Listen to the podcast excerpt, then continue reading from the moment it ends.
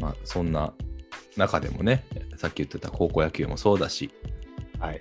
えーっと、なんだっけ、J リーグも、いよいよね、まあ、ややっと40分ぐらい経っちゃったけど、 週刊アルビレックスですけど、これ、あおのおはいはいはい。前半戦がね、終了したんですよね、確そうでか。す。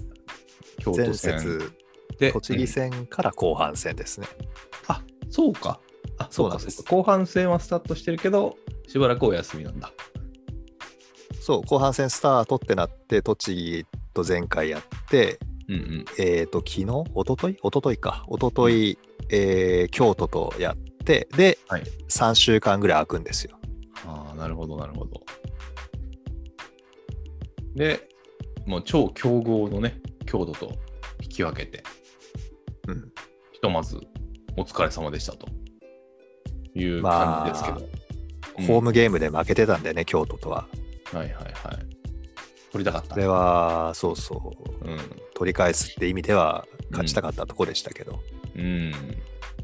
まあ、まあ、あんまり言いたくないんですけど、はいはい。審判がゲームを壊したよなっていうふうにああ、そうなんで感すじか。ますね。おー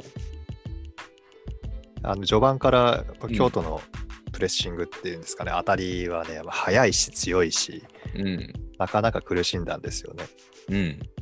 でその点そ、その点というか、その分、そのファールっぽいっていうのかな、うんまあ、ファールも多くありましたし、うん。まあ、それはつられてなのか、新潟もだからファールは多いというか、まあ、結構荒いファールもありましたから、まあ、それはお互い様っちゃお互い様なんですけど、うん。そのちょっと荒れ気味になってきたときに、うん。審判っていうのはあのそういうのはプレー中にねそういうのはダメだよとそれやったらイエローだぞとか、こう選手とコミュニケーション取りながらその日のなんかジャッジの基準みたいのがねうん。選手側で把握できていないとここまでやったらファールだなとかこれ以上はイエローだなみたいなのがうん。生まれないじゃないですかはいはいはい。なんかそういうやり取りっていうかそのレフェリーとのコミュニケーション、まあ、話とかはしてるんでしょうけどもレフェリー側ではっきりしてなかったんじゃないのかなとかって思うんですよ。おう。で結局1試合通してうん、京都にイエローが4枚おう新潟にもイエローが新潟も4枚だったかなおええ荒れたんですね、じゃあ。そうなんです。うーん。でそういうゲームだとこうゲームモデルとかチームの技術力がとかはいはい、はい。なんかそういう哲学がとか、そそういうの出づらくなってきますでしょどう考えても。うんうんうん。だから審判が壊しちゃダメなんですって。ああ。ああ、そうだ、やっぱりどっちも4枚出てますね。うーん。なんか、僕はね、ハイライトしか見てないんですけど、はい。まあ、なそんなんかめちゃくちゃ力の差があった印象はななないというか、まあ、ハイライトだけですけど、うん。割とここが互角だったのかなみたいな印象なんですけうど、ーんどどんな感じだったんですか、全体的には。そうですね。まあ、お互いのやろうとしてることはえー出し合ってましたし、うん。前半なんかはもう、いや、ちょっと苦しかったよっていう感じの京都優勢のゲームでしたよね。うんうんうんあの新潟って大体こうセンターバックとかサイドバックとか、まあ、キーパーも含めて後ろがボールを持ってうん。ちょっとずつ前進してっていう風にしますでしょはい。そういうのをこう京都のフォワード陣からもかなり圧こう強くプレッシングが来てうん。なかなか前進できなかったんですよ。うん。で前進ができないしその最初のプレッシングを突破できないからミスが出てきてボール奪われてピンチっていうのがもう前半から何パターンもあってうん。失点するシーンなんかはまあもうしょうがないですよねあれはうん。うん。その何プレーか前からもう詰められて詰められてってしてるんで、うん。まあ、あれを例えばドカーンと大きく蹴っちゃえばうん。プレッシングは回避できるんですけど新潟の攻撃になりづらいんですよねなまあね。うん。だからチームの共通認識としてあそこは別に長く蹴らないよっていうのは多分あったんですよ共通のなるほど。うんと見解として。うんそれでドガーンとは蹴らないで繋いでいこうとはするんだけどもかなりの強い強いプレッシャーだったのでうん。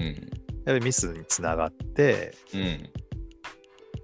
まあ、取られるわけですね失点するんですよね。うん。ただそれだけね熱く熱くプレッシングかけてくるんで京都の足も止まり始めるんですよ後半になったら。うん。うん。で新潟は前半と後半とちょっとやり方を変えるんですよ。うん。ポジション前目のポジションに人を増やして、うんそのパスの出どころを増やすっていうんでしょあ出どころじゃねえやうん。出口か受けどころを増やす感じでうん、対策を練ったんですよね。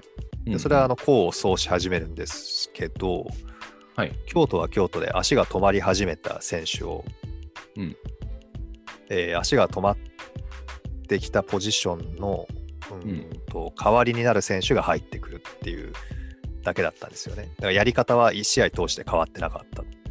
うん。うん。